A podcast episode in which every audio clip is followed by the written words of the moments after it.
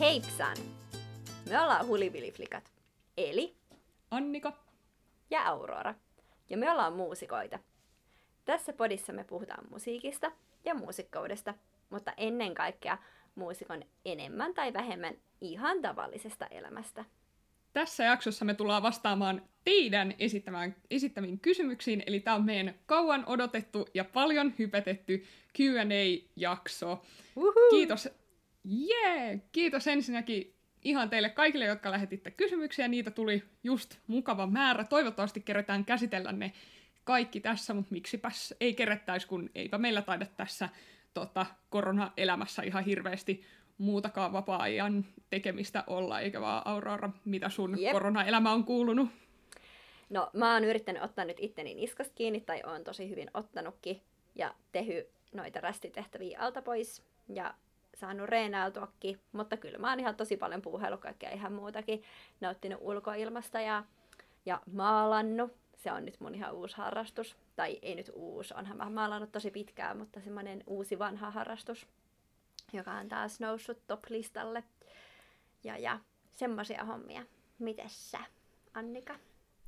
Jee, jee, mä oon löytänyt sisäisen Marttani jostain ja alkanut, yllättänyt ittenikin sillä, kuinka mä oon alkanut nauttia metsäkävelyistä. Tänään käytiin peräti tuolla tota, iskän kotiseudulla Mäntyharjussa käppäilemässä metsässä ja, ja muuten on sitten tehnyt sitä täällä tota, takapihalla, mutta sellaista ja sitten just käsityöt on kova sana ja kaikki muukin tällainen eläkeläiselämä, niin, niin, niin joo, vähän pitäisi koittaa saada opintoja edistettyä ja vähän töitäkin tehtyä kaikkien metsälenkkien välissä.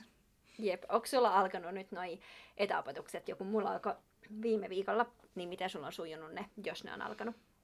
Ei itse asiassa vielä ole, että et just nyt tässä, tässä tällä viikolla pitäisi pitäis olla ensimmäinen tunti, että oppilaana on kyllä ollut, ollut jo etätunnilla ja se on sujunut ihan yllättävän hyvin, että et kyllä, kyllä tavallaan tällainen etätyöskentelyn rutiini alkaa pikkuhiljaa ehkä kuitenkin löytyä, vaikka aluksi suhtauduin tosi skeptisesti siihen, että miten muka musiikkia voi, voi opiskella niin kuin kokonaan etänä.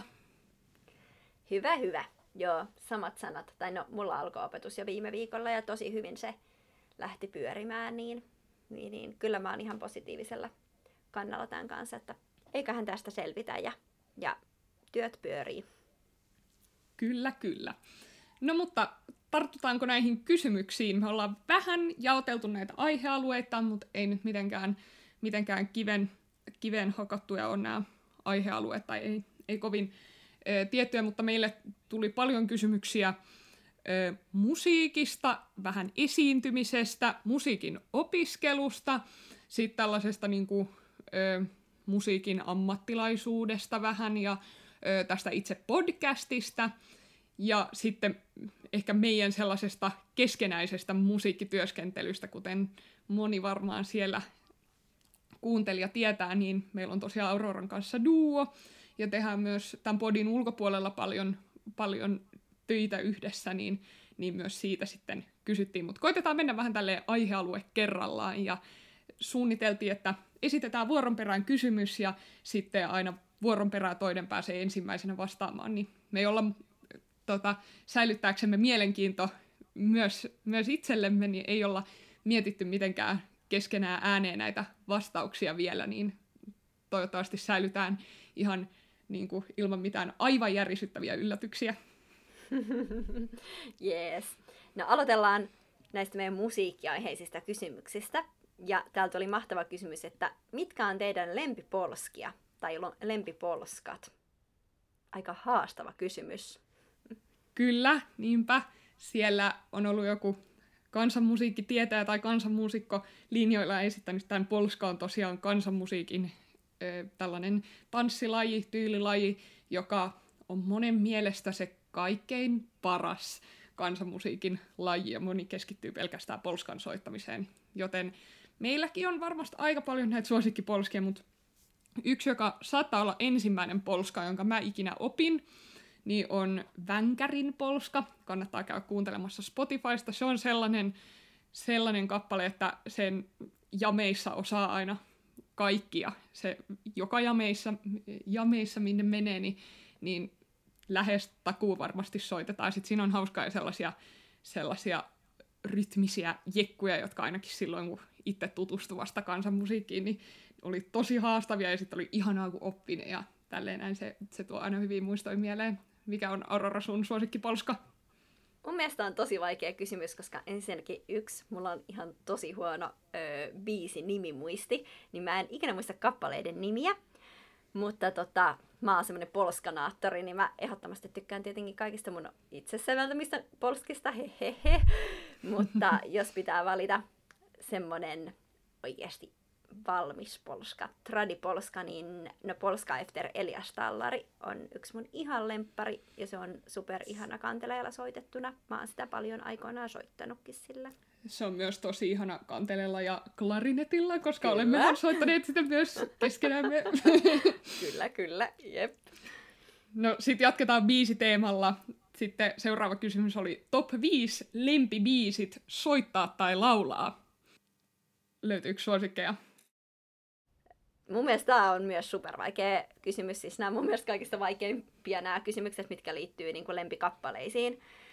Tota, mä en todellakaan osaa top 5 sanoa, mutta mä yritin miettiä se vähän out of the box kappaleita, että ei pelkästään niin kamukentältä.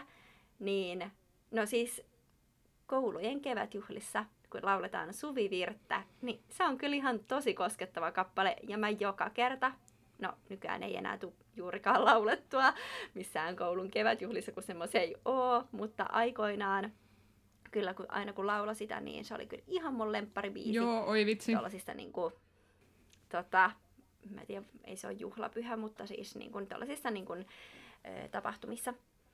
Ja on se edelleenkin aina, kun tulee sellainen tilaisuus, missä laulaa Suvi Virren, niin se on kyllä tosi koskettava ja herättää tunteita. Se oli itse asiassa upeeta, kun ei ollut just muutama vuoteen päässyt laulamaan suvivirttä missään koulun päättäjäisissä. Ja sitten meillä oli Sibelius Akatemian toi publiikki, kun mä valmistuin kandiksi.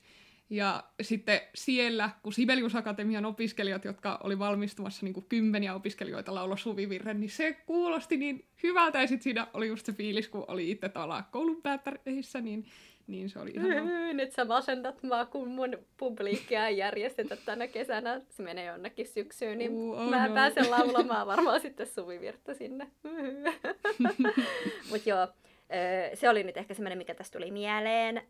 Ja sitten, no mä en ole mikään semmoinen suihkulaulaja. Siis kun monihan laulaa suihkussa, mutta mä en kyllä juurkaan laula, mutta mulle jostain syystä kumminkin tuli mieleen Anssi Kelan Meistä tuli muurareita. Siitä on tehty ai niin ai. monta erilaista versiota. Ja varsinkin nyt tuossa viime joulun alla, kun meidän ö, aineryhmän pikkujouluissa aina niin kuin kakkosvuoden opiskelijat esittää valmistuneille tällaisen kantaatin, niin sitten se oli tehty tämän biisin melodiaa, niin sitten se on soinut mun päässä ihan tosi paljon tota, tota, vieläkin, vaikka siitä on jo melkein puoli vuotta. Ja sitä on Joo, se oli upea esitys. Todellakin. Niin, tota, tota, sitä on kyllä fiilistellyt, mutta en mä nyt tiedä, että onko se mun lempibiisi, mutta tulipa vaan mieleen, että sitä on kyllä hauska laulella. Mutta en mä kyllä siis, mä en keksinyt kyllä oikein muita, että enkä mä tosiaan tiedä tuosta meistä tuli muurareitakaan biisistä, että ei se mun lempibiisi ole, mutta sitä nyt on tullut vaan hoilattua aina, koska se melodia on niin tarttuva. mutta tää oli ihan super vaikea kysymys. No, kuule, mulla on viiden lista, niin Hyvä, täältä pesee. Ehkä sä inspiroidut näistä päästä täydentämään sitten. Tuossa äsken, kun mainitsin sen Vänkärin Polskan, ja just sillä perusteella, että se on ihana jami-biisi, niin toinen biisi, joka on ehkä se kaikista ihanin jami-biisi. Mä tosiaan lähestyin tätä... Voisiko se olla? Ihan kohta saat arvata. niin tota, tosiaan mä lähestyin tätä ehkä sellaiselta kulmalta, että missä, mitä mitä biisejä yleensä soittaa tai laulaa sellaisissa tilanteissa, jotka on ihania myös. No, mikä, mikä olisi sellainen biisi, joka aina, kun se tulee jameissa, vaikka se on soittanut ja kuullut niin tuhottoman monta kertaa, niin mikä on Mä se, tiedän! ah, nyt se tuli, tää on ihanaa. No! Byskalle. Uhuh. Kyllä, Byskallen polska. Joo. Se, se on ihana, siis minne päin maailmassa ikinä menee, ja siellä on, ja niin kuin porukka jameissa tietää yhden pohjoismaalaisen biisin, niin se on Polska efter Byskalle. Mä oon soittanut sitä Lontoossa, Sveitsissä, Georgiassa, ties missä, ja aina se on niin mahtava fiilis, kun aa, tämä tuttu biisi. Mä kyllä ostan ton, siis mä oon ihan samaa mieltä. Se on kyllä, se on kyllä hittikamaa. Se on superhyvä biisi. Ei siitä pääse mihinkään. Mm-hmm. Jep. Sitten yksi kappale, joka ehkä menee tähän sun suvivirsikategoriaan, joka on ollut mulle tärkeä kappale ennenkin, mutta jonka just tota, totes kuinka ihanaa sitä on laulaa, öö, niin silloin kun mä olin Suomen Lusiassa mukana kolme vuotta, niin on ehdottomasti Maa on niin kaunis, tai siinä kontekstissa yleensä Härliike Jurden, koska kun menee vanhainkotiin tai sairaalaan tai minne tahansa ja aina kun se laulaa, oli vaikka kello olisi puoli kahdeksan aamulla ja ääni ihan niin kuin aamupöpperössä vielä, niin sitten kun näkee ne vanhukset siellä, jotka hymyilee ja alkaa laulaa mukana ja tälleen, niin se on ehkä koskettavin musiikillinen hetki, mikä on olemassa. Aa, no joululauluista kyllä löytyy tosi monta tuollaista kappaletta, vaikka siis joululauluthan yleisesti ottaen yleensä jakaa mielipiteitä ihmisten keskuudessa, mutta, mutta tota, tota, no Lucia on kyllä myös semmoinen, mistä mä tykkään, niin kun, nyt kun sanoit, mainitsit Lucian, mm-hmm. niin se on kyllä hyvä. Jep. Sitten on pakko ottaa tietysti meidän Alean repertuarista yksi kappale, joka äm, sattumusten summana päätyi sellaiseksi, että minä päädyin laulamaan sitä soolona, vaikka, vaikka aikomus oli, että, että tota, me laulettaisiin sitä yhdessä, mutta jotenkin Aurora sitten keplotteli itseensä siitä lauluvastuusta ja siitä tuli mun soololaulubiisi, mutta ei se mitään, koska se on ihana kappale, nimittäin Devexte Lilja. Se on sellainen suomenruotsalainen kansanlaulu, jossa lauletaan, lauletaan liljasta, eli ehkä tytöstä, joka on niin ihana, että kun sen näkee, niin haluaa alkaa itkeä ja, ja kaikkea tällaista. Okei, se on kyllä Sitten, hyvä biisi. Aha, jep. Sitten me yleensä vedetään sen perään vielä sellainen kanteleralli, niin ehkä se pääsisi sun top vitoslistaan. Joo, paitsi se on kyllä ihan sikavaikea biisi, mutta joo, kyllä se pääsee top vitoslistaan. Sitten, sitten on biisi, jota mä oon vuosikausia ö, kailottanut autossa, niin kuin nupit kaakossa.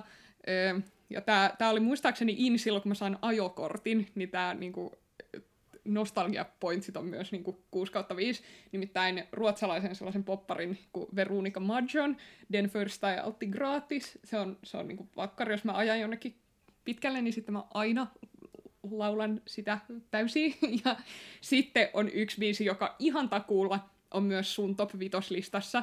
Nimittäin meillä on tuolla ö, koulussa Siballa kansanmusiikin aineryhmässä tämmöinen folk big band, joka on kansanmusiikkiorkesteri, jonka keikoilla on aina ihan mahtavaa olla. Ja sitten sen tota, bändin emerituskitaristi J.P. Piirainen, lentosukka J.P.lle, niin tota, on tehnyt ihan mahtavan biisin Katrilli toisesta elämästä. Ja aina, kun sen pääsee FBBn keikalla soittamaan, oli se missä tahansa, milloin tahansa, niin ah, se on ehkä niin kuin, niitä hetkiä varten mä voisin elää. Okei, okay. joo, kyllä mä ostan tonkin. Mutta mä luulin ensin, että, että sä tarkoitat tietenkin levotonta sydäntä, Jutta Raamelin säveltämää levotonta sydäntä, jossa on aivan huikea kantele soola alku, niin mä ajattelin, että se olisi päässyt sun top 5 listaan, mutta joo joo, Katrilli toisesta elämästä. Joo, kato, siinä biisissä on se klarinettisoolo. Aivan, joo, mutta se on kyllä, se on kyllä hyvä biisi. No niin, no, mutta missä paikassa tai tilaisuudessa sä et suostuisi ikinä esiintymään, vaikka sulle maksettaisiin kuinka paljon? No, mä tätä mietin ja mä oon esiintynyt aika monenlaisissa paikoissa. vanhain kodissa, yökerhossa ja kaikkea siltä väliltä ainakin. Ruotsin laivalla, traktorilavalla, aika lailla kaikki on nähty. Mutta mut tota, sellainen, mistä meillä on ollut sun kikkaa aiemmin ehkä puhetta, niin on ehkä sellainen, että jos olisi joku tilaisuus, joka promoaa jotain sellaisia arvoja, jotka ei ole ollenkaan niin kuin omia, niin sellaisen olisi ehkä vaikea mennä, vaikka maksettaisiin kuinka paljon. Lähtökohtaisesti mä haluan suhtautua tosiaan voimesti ihan kaikkiin keikkatarjouksiin. Ja niin kuin mun lähtökohta on ehkä se, että jos joku kokee, että mun musa olisi oikeeta sen tilaisuuteen, niin sit se varmaan on, mutta jos, jos, jos ihan tosi paha niin tämmöinen arvoristiriita olisi, niin se, se olisi ehkä vaikeaa. Joo, mä oon ihan samalla kannella sun kanssa kyllä tosta, koska tuntuisi tosi haastavalta mennä, mennä esiintymään tilaisuuteen, missä esim. no niin, promottaisi jotain ihan, ihan muuta, mitä itse ajattelee siitä asiasta. Tai... Yes, no sitten toinen tämmöinen esiintymisaiheinen kysymys Miten virittäydytte keikkamuodiin, jos on ollut ihan karsea päivä, tai onko teillä karseita päiviä?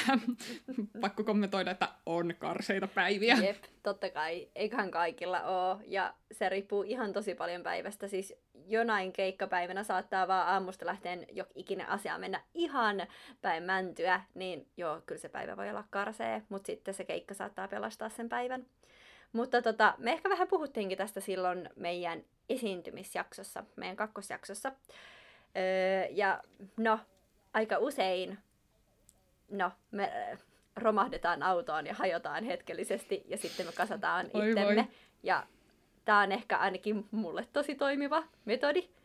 Mutta tota, myös ehkä se, että päästään irti siitä niin kun unohtaa sen, että okei, se aamupäivä on ollut tosi inhottava. Ja sitten mitä myös siinä esiintymisjaksossa puhuttiin, niin se laittautuminen auttaa siihen, kun se tavallaan, se on ehkä semmoinen siirtymäriitti siihen esiintymiseen, niin tavallaan sä päästät siinä hetkessä ö, sun ajatukset kokonaan niistä inhottavista, tai päästät irti niistä ajatuksista ja keskityt siihen, niin kun sä puet vaatteet päällä ja meikkaat ja laitat hiukset ja sitten oot tavallaan koko ajan kohti sitä esiintymistä niin se on mun mielestä kyllä tosi toimiva systeemi myös.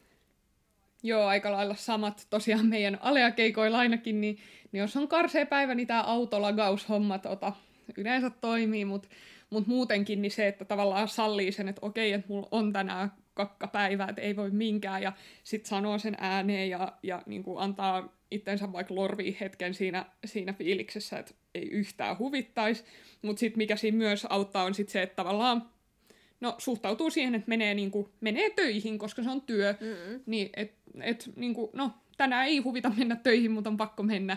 Ja sitten just ehkä sellaisella rooliajattelulla itsekin sit, niinku, pääsee siihen, että no, että mä puen tämän mun niinku, ammattiminän nyt päälle ja menen tonne ja ainakin esitän, että mulla on hauskaa.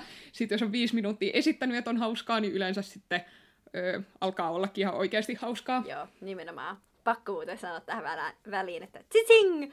Kakka mainittu meidän podcastista. Oi voi, tätä se korona-life teettää. Mä oon odottanut, milloin, päivä tää, milloin tää päivä tulee. Mä arvasin, että se tulee sun suusta. Oi voi. Meidän tota, huumoria joskus eh, saatetaan kommentoida tällaiseksi neljä-viisivuotiaan tasoiseksi. Jep. Jep, joo. Mutta takaisin asiaan. Öö, millainen työ oli päästä Sibaan ja kuinka monta kertaa haitte? Tuo kysymys erityisesti kiinnostaa näin muusikon urasta haaveilevaa Abia. Pääsittekö ekalla yrittämällä Sibikseen ja millainen oli pääsykoe? Tuossa oli aika monta kysymystä, niin aloitetaanko sillä, että millainen työ oli päästä Sibaan? Joo, tosiaan tämä oli meidän ylivoimaisesti kysytyin kysymys. Ja tota, ihanaa, jos, jos meidän podia kuuntelee just sellaiset tyypit, jotka haluaa päästä musiikin ammattiopintojen pariin. Tämä on toivottavasti saatte tästä jotain inspiraatiota ja apua siihen. No, ähm, kova työ, kuten me puhuttiin äh, ehkä siinä, siinä, siinä jaksossa, missä puhuttiin, että miten meistä tuli muusikoita, niin, niin kyllä se oli niinku vuosien semmoinen tavoite ainakin, ei me nyt välttämättä niin kuin päivittäin tehty vuosien ajan töitä sen eteen, että, että pääsis, mutta kyllä se oli niin kuin siinsi horisontissa vuosien ajan sekä, sekä tota, niin kuin lukioaikana ja näin, jolloin oltiin molemmat Sibelius Akatemian nuorisokoulutuksessa, että sitten myös, ää, myös sitten myöhemmin. Ää, mitä, mitä sellaista konkreettista me tehtiin sen, sen eteen? Mit, mitä se työ niin kuin oli? No se työ oli tietenkin ihan perussoittamista ja niin kuin tekniikan harjoittelua, repertuaarin harjoittelua, sovitussävellys niin kuin hommia.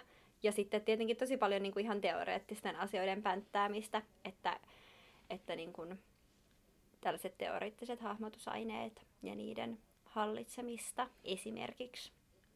Mutta myös, myös niin kuin, ö, luettiin kansanmusiikin historiasta tosi paljon, eli niin kun, koska meidän pääsykokeisiin kuuluu myös historiaosuus, niin sitten päntättiin sitä hissäpuolta, että kuka on tehnyt mitä ja mitä on milloinkin tapahtunut ja mikä soitin on tullut Suomeen milloinkin ja jne.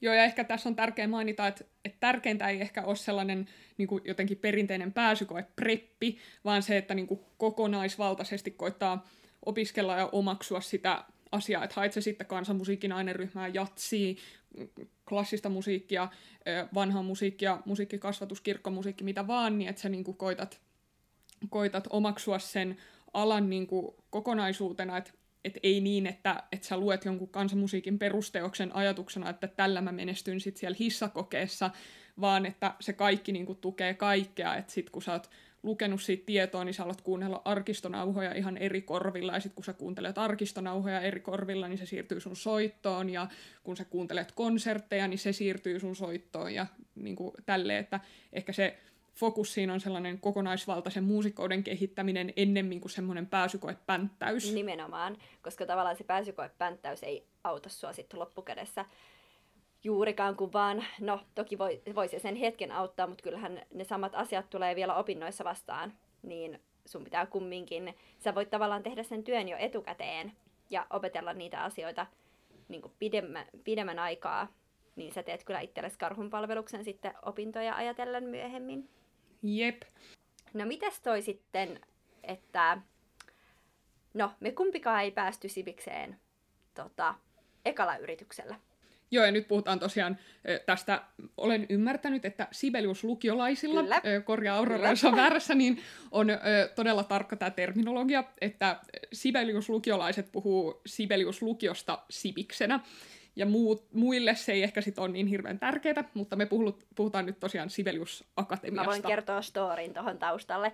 Mä muistan, se oli tosi hämmentävää, kun mä menin Sibelius-lukioon ja silloin mä muistan, että mä itse jouduin tekemään tosi tarkan niin sellaisen termirajan itselleni, että okei, Siba on Sibelius Akatemia ja Sibis on Sibelius Lukio, mutta sitten yleisesti kentällä ja ihan tavallis muiden ihmisten kanssa törmää tosi paljon si- siihen, että niin kuin Sibelius Akatemiasta puhutaan Sibiksenä. Ja sitten taas niin kuin ne termit myös sekoitetaan tai myös niin kuin koulut sekoitetaan, koska mä muistan, että multa kysyttiin silloin, kun mä pääsin Sibelius lukioon, että no hei, että pääseekö sä sieltä sit suoraan Sibelius Akatemiaan, ja sitten mä olin ihan että en todellakaan, että ei se niin mene, niin tavallaan se on öö, tavallaan, musta tuntuu, että nykypäivänä yhä enemmän ihmiset puhuu nykään Sibasta, mutta varsinkin ihmiset, jotka on opiskellut niin kun, ehkä 20 vuotta sitten Sibelius Akatemiassa, niin saattaa puhua edelleen Sibiksestä, niin tavallaan ne termit on vähän häilyvät, mutta puhutaan me Sibasta silloin, kun puhutaan Sibelius Akatemiasta ja sitten, no, jos puhutaan Sibiksestä eli Sibelius Lukiosta, niin sitten ehkä me käytetään myös Sibelius-lukiota siinä vaiheessa terminä, että Joo, mä, mä, mä en ole niin tota, kriittinen tämän terminologian kanssa, mutta olen ymmärtänyt, että Sibelius-lukiolaisille tämä on eh, niin kuin, elämän ja kuoleman asia Kyllä. lähes.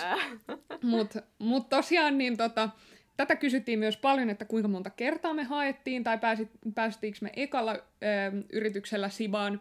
No ei kumpikaan päästy ekalla yrityksellä ja itse asiassa niin kuin aineryhmään kuin aineryhmään, niin aika harvoja tyyppejä tunne, jotka olisi niin kuin, no tunnen pal- paljon ja paljon, mutta monia tyyppejä, jotka on päässyt ekalla yrityksellä, mutta nekin on lähes poikkeuksetta sit opiskellut musiikkia jossain muualla ennen kuin ne on hakenut Sibelius Akatemiat. Aika harva pääsee sille suoraan lukiosta niin kuin saman tien tota, ylioppilasjuhlista suoraan Sibelius Akatemiaan, et johtuu se sit siitä, että niin kuin, hakee ja ei pääse, tai siitä, että muuten vaan ymmärtää mennä vaikka konservatorioon tai ammattikorkeakouluun siinä välissä, niin moni, moni käy sen reitin. Jep, ja mä voin ainakin itse suositella kyllä ehdottomasti sitä, koska mä pidin sitten öö, lukion jälkeen muutaman välivuoden, ja sitten mä kävin Kokkolassa kääntymässä. Mä olin vuoden, vuoden siellä opiskelin musiikkipedagogiikkaa, niin tosiaan, tota, ja erityisesti siis kansanmusiikkipedagogiikkaa, niin se kyllä kasvatti tosi paljon. Et en mä kyllä olisi ollut todellakaan kypsä ja valmis vielä silloin suoraan lukiosta aloittaa opintoja Siballa. Ja tosi moni mun ystäväkollega on sanonut myös sitä, että ne, ketkä on päässyt suoraan Siballe lukiosta, niin ne haluaa sitten jossain vaiheessa tyylin kandia maisterin välissä pitää välivuoden, tai sitten on vaan jälkikäteen sanonut, että he olisivat oikeasti halunnut sen välivuoden siihen väliin, että, että on kyllä niin kun, totta kai, koska siinä on kymmenen vuoden opiskeluputki jo takana, niin onhan se tosi raskasta lähteä heti ammattiopintoihin, että en tällä kannusta pitämään välivuosia, mutta että jos niitä tulee, tai vaikka niitä haluisikin pitää, niin ne ei todellakaan ole pahasta. Mm-hmm. Ehdottomasti mä itse tosiaan vietin vuoden ennen kuin, ennen kuin meni, tai menin ja menin sinne, ei mennä noin vaan, vaan ennen kuin sitten riemukseni pääsin Sibelius Akatemiaan, niin tosiaan kauppisopintojen parissa ja, ja siinäkin kävin sitten Sibelius Akatemian avoimen yliopiston kursseja ja tosi paljon, esimerkiksi Auroran kanssa silloin perustettiin meidän duo ja näin, että kyllä niin kuin silloin oli myös koko ajan enemmän tai vähemmän tähtäimessä ne Sibelius Akatemian, ö, tai ei välttämättä Siban, mutta ylipäänsä musiikin ammattiopinnot silleen haaveena. Et usein ehkä varsinkin muilla opiskelualoilla niin, niin jotenkin puhutaan siitä, että, ää, että väli, välivuodet on pahasta ja pitäisi heti päästä opiskelemaan ja ehkä on vähän stigmaa sen ympärillä, että jotenkin on epäonnistunut, jos ei pääse ekalla kerralla kouluun, mutta mut niinku varsinkin taidealalla niin se on tosi harvinaista, että sinne pääsee niinku suoraan reittiä saman tien. Ja tosiaan, niin kuin mä sanoin, niin myös se, semmoinen kypsyys, mitä tulee tietenkin iän myötä, niin oikeasti helpottaa ihan tosi paljon sua siinä tota, no esimerkiksi opiskeluissa ö, vastuun kantamisesta, tai niin sitten se auttaa sua tosi paljon myöhemmin niissä opinnoissa. Ja se on myös... Että ei se ole yhtään huono juttu. Jep, ja myös se koulutus, mitä saa esimerkiksi Sibelius Akatemialla on niin huikeeta, että kannattaa men, niin kuin, myös miettiä, että onko silloin 18-vuotiaana se paras hetki aloittaa ne opinnot, että saako siitä silloin kaiken irti, koska ainakin itse huomaa, että ehkä vasta nyt oppii sille ottamaan siitä, siitä kaiken niin kuin, tehon irti oikeasti, oikeasti, mitä siitä saa. Joo, todellakin. Mä ostan kyllä tuon, tuon ajatuksen. Sitten ehkä myös tuntuu, että jotenkin Sibelius Akatemian, niin kuin, kuten sanoin, niin se on aivan mahtava koulu ja myös kansainvälisesti niin tosi vailla vertaan, mutta et se ei kuitenkaan ole ainoa reitti muusikon ammattilaisuuteen, että moni ei käy niin kuin, mitään ammattiopintoja koskaan, mutta sitten meillä on myös niin kuin, mahtava verkosto konservatorioita, ammattikorkeakouluja Suomessa ja sitten myös ulkomailla opiskelumahdollisuuksia. Et itekin mä hain Kokkolaan Sentriaan ja Malmöön musiikkokorkeakouluun ja ties mitä, että et niinku kannattaa tutkia ne kaikki muutkin vaihtoehdot. Niin, eli mitä muita oppilaitoksia tosiaan Suomessa on, missä voi kansanmusiikkiin päästä käsiksi? No esimerkiksi just siellä Kokkolassa, missä mä opiskelin sen vuoden, niin siellä on ammattikorkeakoulu, eli Sentria ammattikorkeakoulu, missä pystyy kansanmusiikkipedagogiikkaa opiskelemaan. No sitten siinä ohessa on myös konservatorio, jossa pystyy myös kansanmusiikkia opiskelemaan, mutta periaatteessa tonne meidän länsirannikolle Sibelius Akatemian lisäksi painottuu. Sitten toki on nykyään Kaustisellaan taas entinen Alakynni-opisto, mikä se nykyinen nimi onkaan? Kaustisen kansanmusiikkilinja, se on, onko se kansa, ö, Kaustisen evankelisella opistolla. Se on aivan mahtava paikka, jos niin kuin, haluaa vuoden panostaa kansanmusiikkiin ja joko ottaa vuoden ihan vaan väliä kaikesta muusta tai, tai just käydä sellaisen vähän niin kuin vuoden preppikurssin kansanmusiikin ammattiopintoihin, niin siellä on ihan huikeat opettajat tosi autenttisessa ympäristössä. Kyllä, niin se on tosi hyvä vaihtoehto. Ja sitten tosiaan ö, nykyisin kansanmusiikki on aika hyvin myös musiikkiopistoissa ja tälle, että et ei Sibelius Akatemian kansanmusiikin aineryhmä ainoa paikka on, missä Suomessa voi opiskella kansanmusiikkia, vaikka se toki tietynlainen edelläkävijä on. Niinpä. Mitä vinkkejä antaisitte aloittelevalle muusikolle, jos tämä muusikko opiskelee tällä hetkellä musalukiossa ja musiikki kiinnostelee? Niin, no tossa äsken tuli tavallaan aika paljon, eli niin kuin, älä ehkä jotenkin öö, mieti liikaa sitä, että on pakko päästä johonkin tiettyyn kouluun tai että on pakko mm, niin kuin, valmistua musiikin maisteriksi tai saada ammattikorkeakoulututkinto tästä asiasta, vaan panosta niin kuin, sun sellaiseen kokonaisvaltaiseen muusikkouteen. Niin kuin, käy niillä teoriatunneilla, vaikka se on puuta, testaa kaikki eri genrejä, kuuntele tosi paljon musiikkia, juttele muiden muusikoiden tai samoista asioista haaveilevien tyyppien kanssa. Sellainen vertaistuki tai vähän niin kuin mentorointi oli ainakin itselle tosi tärkeää, koska se muusikos työ, työnä, vaikka käykin musiikkilukio, niin ei välttämättä ole niin hirveän tuttua, niin sitten vähän niin kuin, että oppii tunteet, mitä kohti menee, mitä, mitä muita vinkkejä Aurora sul tulee mieleen. Toki harjoittele, harjoittele, harjoittele, harjoittele. Joo, tuohon muiden kanssa jutteluun, niin painottaisin myös, että jos sulla on mahdollisuus jutella jonkun jo alalla työskentelevän ammattimuusikon kanssa, niin ihmeessä kannattaa niin kun, jakaa ajatuksia. Nimittäin mä itse muistan silloin musiikkilukio-aikana, niin eli kyllä tosi vahvasti sellaisessa musiikkilukiokuplassa, että jos ei olisi tavallaan ollut sitä tota, nuorisokoulutusta siinä rinnalla ja mahdollisuutta jutella just myös ammatti, ammat, niin kuin ammatikseen musiikkia tekevien kanssa, niin tavallaan olisi varmaan jäänyt sellaiseen musiikkilukio-kuplaan vähän sen, että tavallaan siinä sai tosi paljon sitä realiteettia ja uudenlaisia ajatuksia heräs, niin se oli kyllä tosi hyvä. Niin ehkä vielä se, että, että sen lisäksi, että juttelet kavereiden kanssa ja fiilistelet ja mietit niitä juttuja, niin kannattaa etsiä käsiin joku ammattimuusikko. Ne tosi usein kyllä niin kuin, tosi mielellään, jos vaan pystyy ja kerkee, niin vastaa kysymyksiin. Ja meille saa esimerkiksi aina laittaa just kysymyksiä, jos tulee. Ehdottomasti me vastataan mielellään muulloinkin kuin silloin, kun tehdään Q&A-jaksaa, niin kaikkiin kysymyksiin. Sitten tulee vielä sellainen mieleen, että vaikka on niin kuin, jos on musiikkiopistossa tai musiikkilukiossa tai tälleen, niin on tavallaan tosi hyvä, hyvä sellainen koulutusjärjestelmä, jossa on, mutta siellä usein vähän niin kuin silleen ulkoapäin kuitenkin enemmän tai vähemmän tulee ne että mitä kuuluu tehdä ja mitä sun on hyvä tehdä ja näin, niin sen, sen rinnalle on, voisi olla hyvä juttu perustaa vaikka oma bändi kavereiden kanssa tai tehdä omia biisejä, säveltää itse, vähän testata niin kuin sellaista itsenäistä muusikkoutta kanssa. Jep. Jep. Sitten päästään ö, seuraavaan aiheeseen. Meillä on selvästi muutama, muutama tämän podcastin fani esittänyt kysymyksiä, nimittäin ö, yksi kysymyksistä kuuluu, kumman idea oli perustaa podcast ja mistä idea tuli? Whoop whoop, se oli meitsi! Mä heitin Annikalle tuossa tammikuussa. Me tyyli hengaltiin mun olkkarissa ja mä sanoin, että hei, pitäisikö perustaa body? Ja sit Annika oli vähän aikaa silleen, että hmm, punnitsi tätä ajatusta ja pohti siinä. Ja sitten samana iltana sitten innostuttiin ja lähdettiin kasaamaan kaikkia ideoita ja miettimään nimeä. Mutta tota, mistä tämä idea tuli, niin en mä tiedä. Mä olin kuunnellut tosi paljon podeja tota, tota, sitä ennen ja sitten jotenkin, no mä oon tosi puhelias ja Annika tykkää höpötellä kanssa ja sitten me ollaan tosi paljon pohdittu yhdessä monia musiikkiin liittyviä asioita, niin sitten me ajateltiin, että no, että sit voisi olla ihan hyötyä höpötellä niitä myös muillakin kuvaa keskenään meni.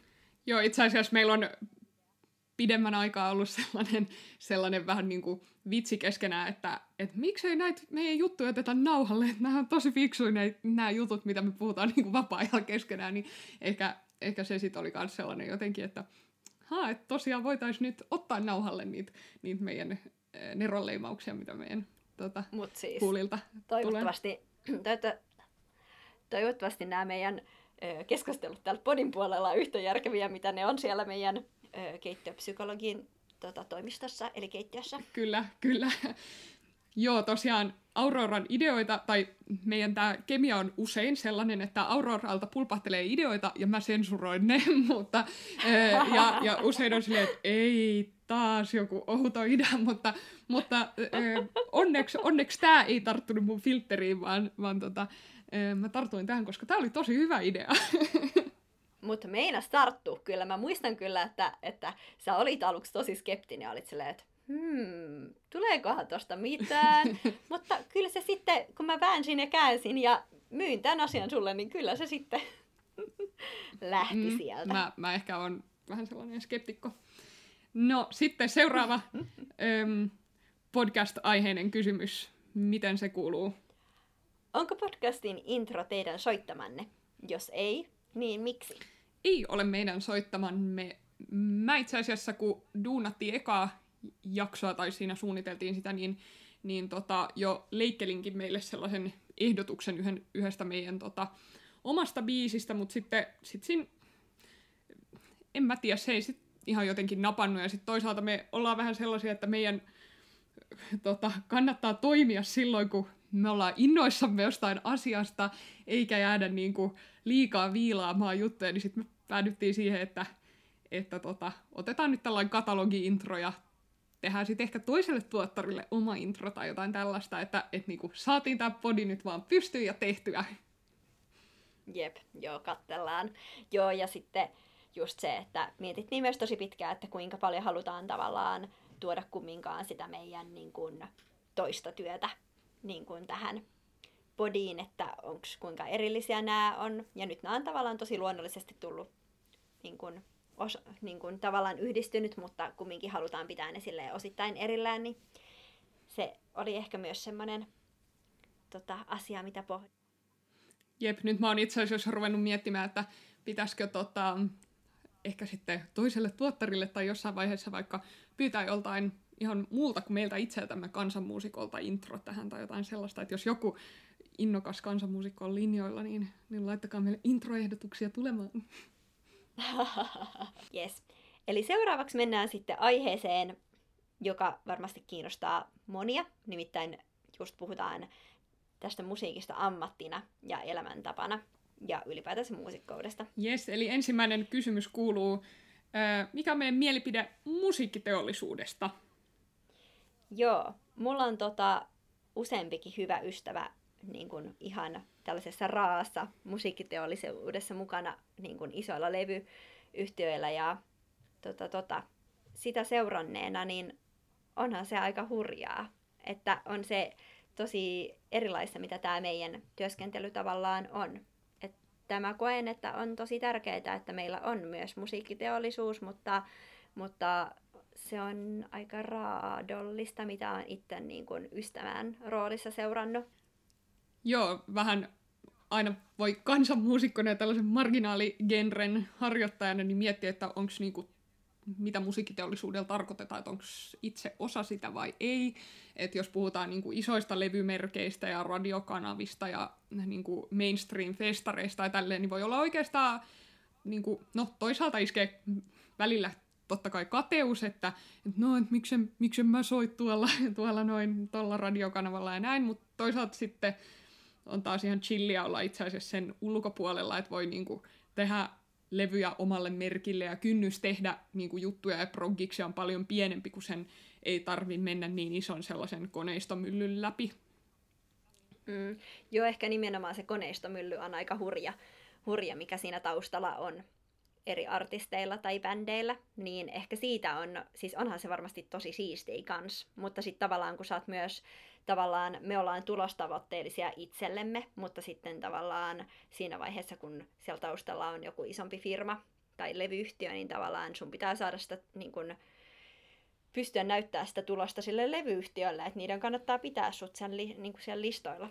Mutta sitten taas kun monesti törmää siihen vaikka kansanmuusikkojen tai niin kuin muiden tällaisten vähän indie-genrejen harjoittajien parissa, että ollaan jotenkin katkeria siitä musiikkiteollisuudesta, niin ei mua haittaa se, että et, et, niin kuin tällaiset mainstreamimmat artistit vaikka tekee isoja isoi rahoi musiikillaan, niin mun mielestä on niin kuin, mahtavaa, jos jengi tekee sellaista musaa, mitä tosi, tosi, tosi moni kuuntelee ja että sille, sille on olemassa isot koneistot. Joo, samat sanat kyllä.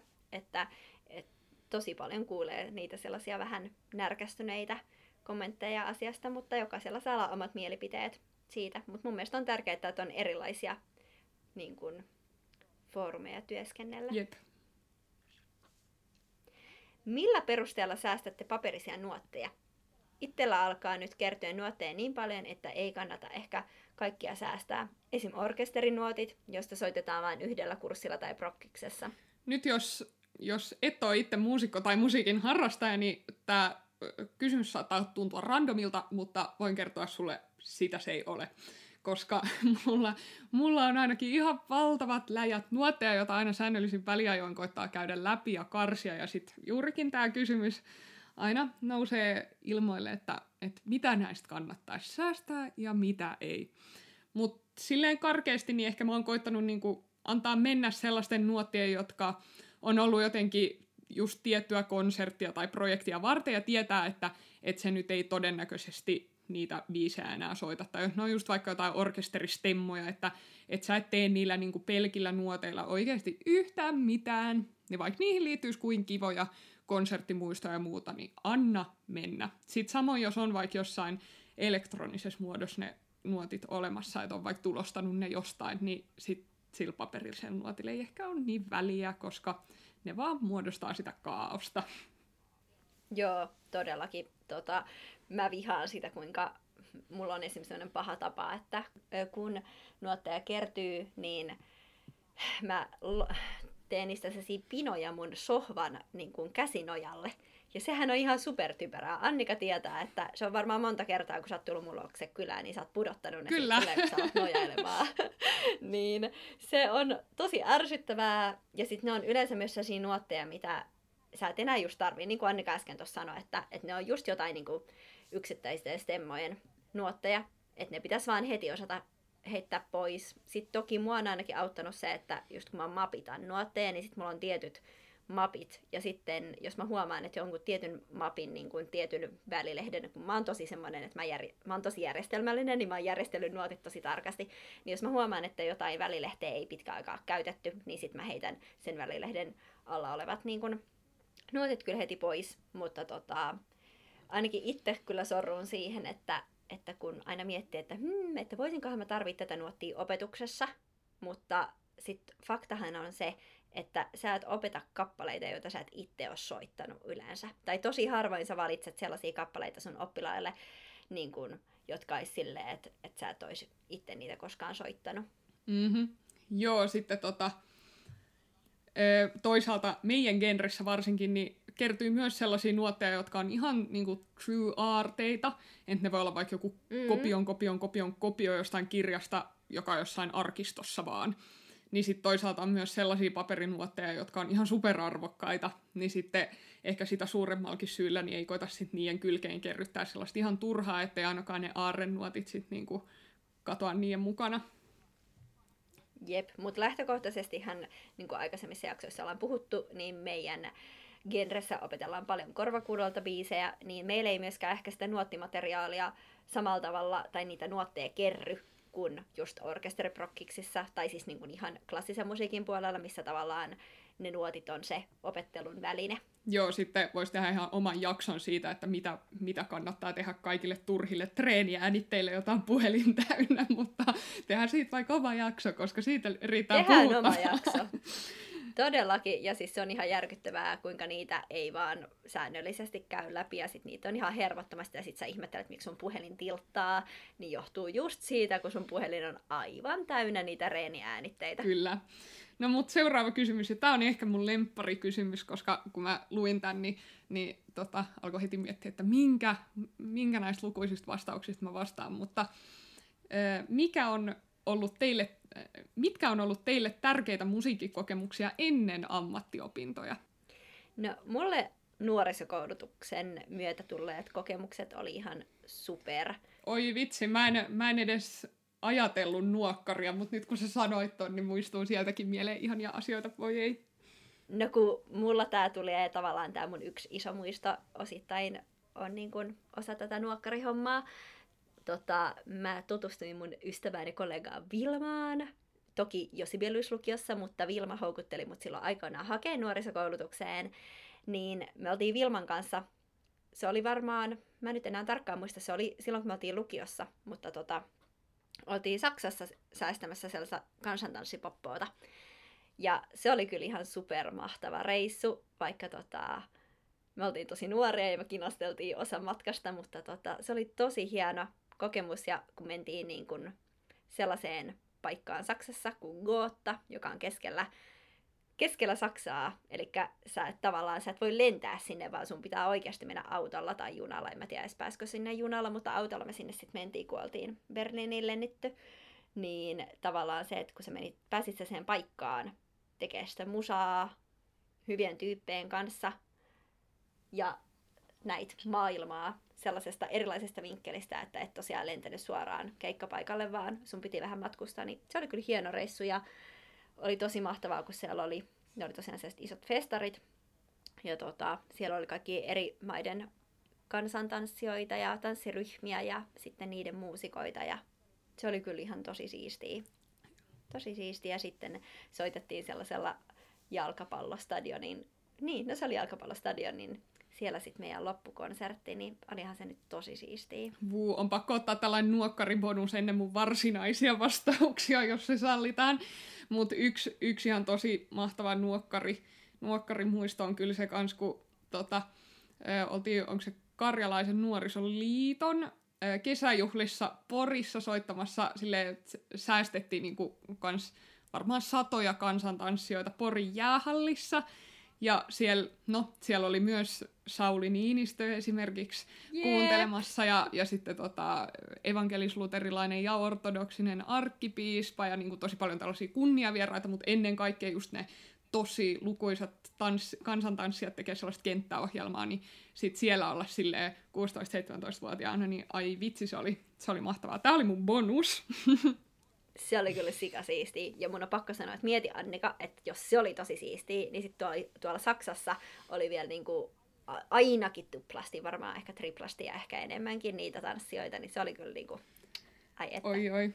No mun ehkä tärkeimmät musiikkikokemukset kuitenkin, varsinkin ennen ammattiopintoja, ja jotka on ehkä niin kuin, vaikuttanut eniten siihen, että musta, mä niin kuin, hakeudun musiikin ammattilaisuuteen, niin liittyy näppäreihin.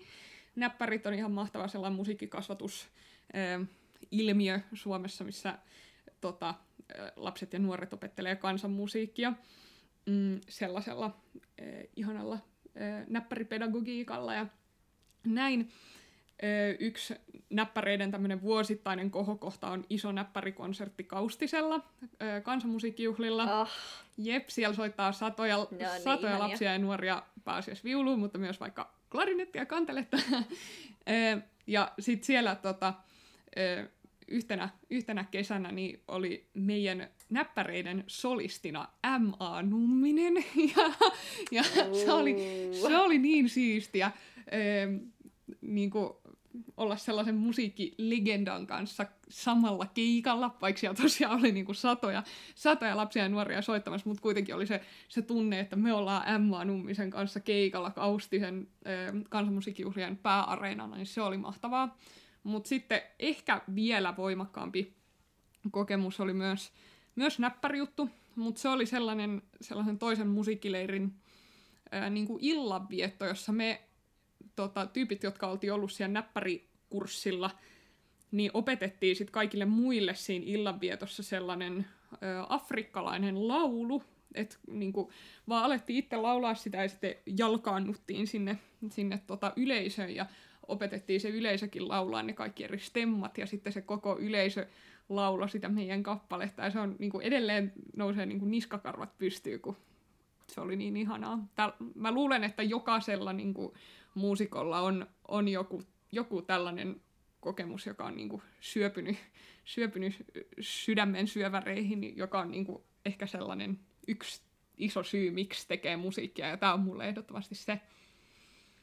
Nyt kun sä sanoit tuosta M.A. Nummisesta, niin yksi juttu, mikä tuli myös niin kuin lukioajoilta tota, tota, mieleen, niin on se, että öö, mä, laule, mä lauloin silloin tosiaan Sibelius lukion tota, tyttökuorossa, ja tota, tyttökuoro kävi öö, laulamassa Robinille taustoja Hartwall-areenalla tota, Elämä lapselle konsertissa. Ja se oli kyllä tosi hieno kokemus myös siinä mielessä, että totta kai kun näki sen kaiken, että miten paljon ihmisiä sen koko happeningin takana oli, mutta olihan se tietenkin hieno kokemus myös, koska se totta kai ö, videoitiin televisioon. Mutta tota, ja sitten totta kai me oltiin vielä senikäisiä, että me oltiin vähän silleen, uuu, Robin! ja sitten me laulettiin siis, mikä sen kappaleen nimi on, kun se joku orava kehtolaulu, oravainen kehtolaulu. Sä tiedät sen kappaleen, mutta mä en muista kuoleksenikaan sen nime, nime, niin kuin oikeata nimeä. Makeasti oravainen. Makaa samalla vuoteessansa. Just, kyllä, se. Ja siitä oli tehty tosi, se ei ollut se niin kuin, mun mielestä se perinteinen öö, melodia, vaan siitä oli tehty vähän freisimpi sovitus, jos mä nyt oikein muistan. Ja tota, se on ensinnäkin tosi koskettava kappale. Ja sitten jotenkin, kun meitä oli siellä yli 30 henkeä laulamassa, ja sitten mä en muista, että oliko Robin, oliko se niinku solistina siinä, vai oliko toi meidän joku erillinen niinku ohjelmanumero vielä, mikä me laulettiin, mutta se on jäänyt kyllä, niinku, se meni sydämeen, se kosketti kyllä se oli hienoa. Joo, ja ehkä näissä kaikissa, että vaikka osa tällaisista isoista kokemuksista on ollut niinku just tosi mahtipontisia isoilla voi isoille yleisöille, niin sitten sit vaikka se, se mun tota, laulu, laulukokemus niin ei, ei ollut tota, mitenkään sellainen niin kuin, suuri ja fantastinen, että et ei sellaisen kokemuksen aina tarvi olla niin kuin, silleen, mega yleisöllä ja näin, vaan ihan, ihan tosi ra, niin kuin, päällisin puolin random hetkikin voi olla se niin kuin, tosi merkityksellinen. Todellakin. Ehkä toi oli siinä vaiheessa, kun me oltiin tosi paljon nuorempia, niin tavallaan ne on ollut sellaisia tähtihetkiä sen takia, että ne on ollut nimenomaan niin isoja asioita, mutta nykyään ne saattaa olla paljon pienempiäkin juttuja, mitkä tavallaan on meille tärkeitä. Mm-hmm. Mitä teette silloin, kun ette tee musiikkia? Tämä on hyvä kysymys. Jep, koska tosi iso osa elämästä myös pyörii musiikin ympärillä. No, ähm, silloin kun mä en tee musiikkia, niin mä muun muassa koitan edistää mun kauppisopintoja, mutta viime aikoina sitä on tapahtunut vähän vähemmän. Mutta ihan sille vapaa-ajalla, niin mä tykkään seurata urheilua, ää, penkkiurheilla, no sitten tietysti myös liikkua itse. Mä oon viime aikoina koittanut palata mun rakkaaseen balettiharrastukseen, sitä muun muassa. Ja sitten mä tykkään tosi paljon matkustaa. Nyt, nyt tota, tämä korona estää mua tekemästä tosi monia näistä asioista, että kun missä ei tapahdu mitään urheilua ja ei pääse reissuun, mutta, mutta, mutta. Ehkä sä selviit. Toivottavasti. Onko sul ehkä jotain mielipuuhaa, mitä mä voisin tota, ö, ottaa haltuun kanssa?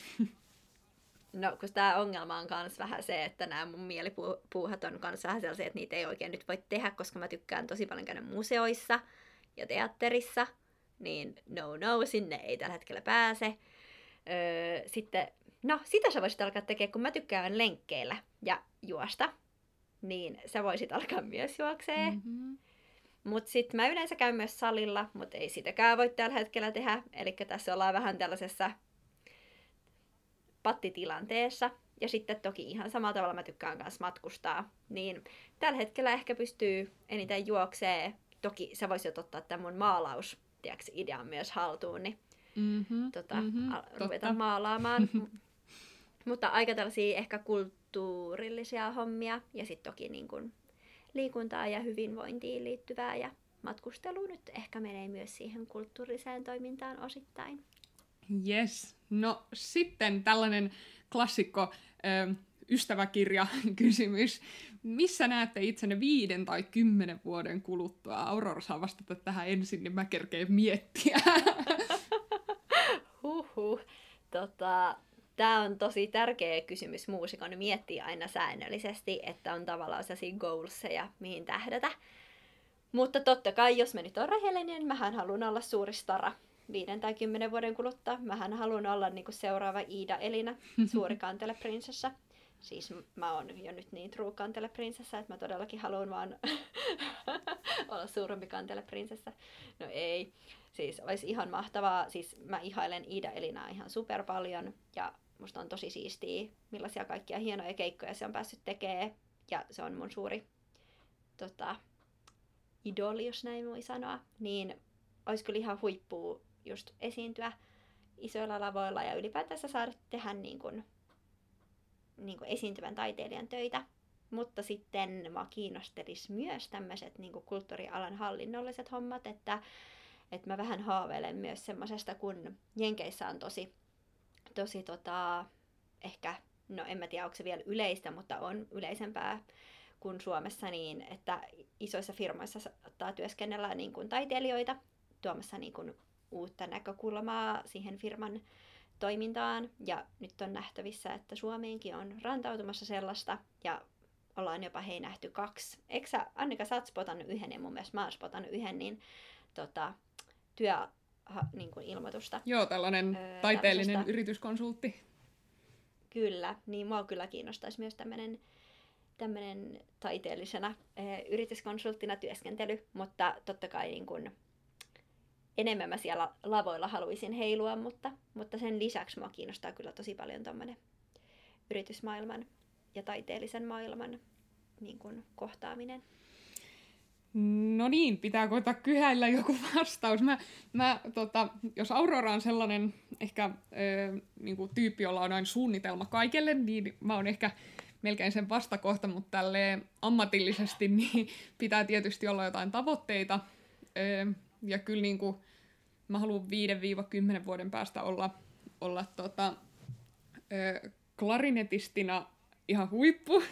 ja varsinkin kansanmusiikki klarinetistina, niin mun semmoinen ehkä ykköstähtäin niin kuin klarinetistina on se, että, että hallitsisi mahdollisimman hyvin, mahdollisimman paljon eri ihania klarinettitraditioita, koska niitä on maailmapullollaan. Kaikki Balkan musiikki, pohjoismaiset klarinettitraditiot, ähm, juutalainen musa, klezmer-musa, näin. Ja sitten tietysti siitä ponnistain, niin olisi ihanaa, että olisi niin kuin, taloudelliset ja muutenkin edellytykset toimii freelance-muusikkona joka paitsi soittaisi, niin myös säveltäisi itselleen ja toivottavasti myös muille musiikkia.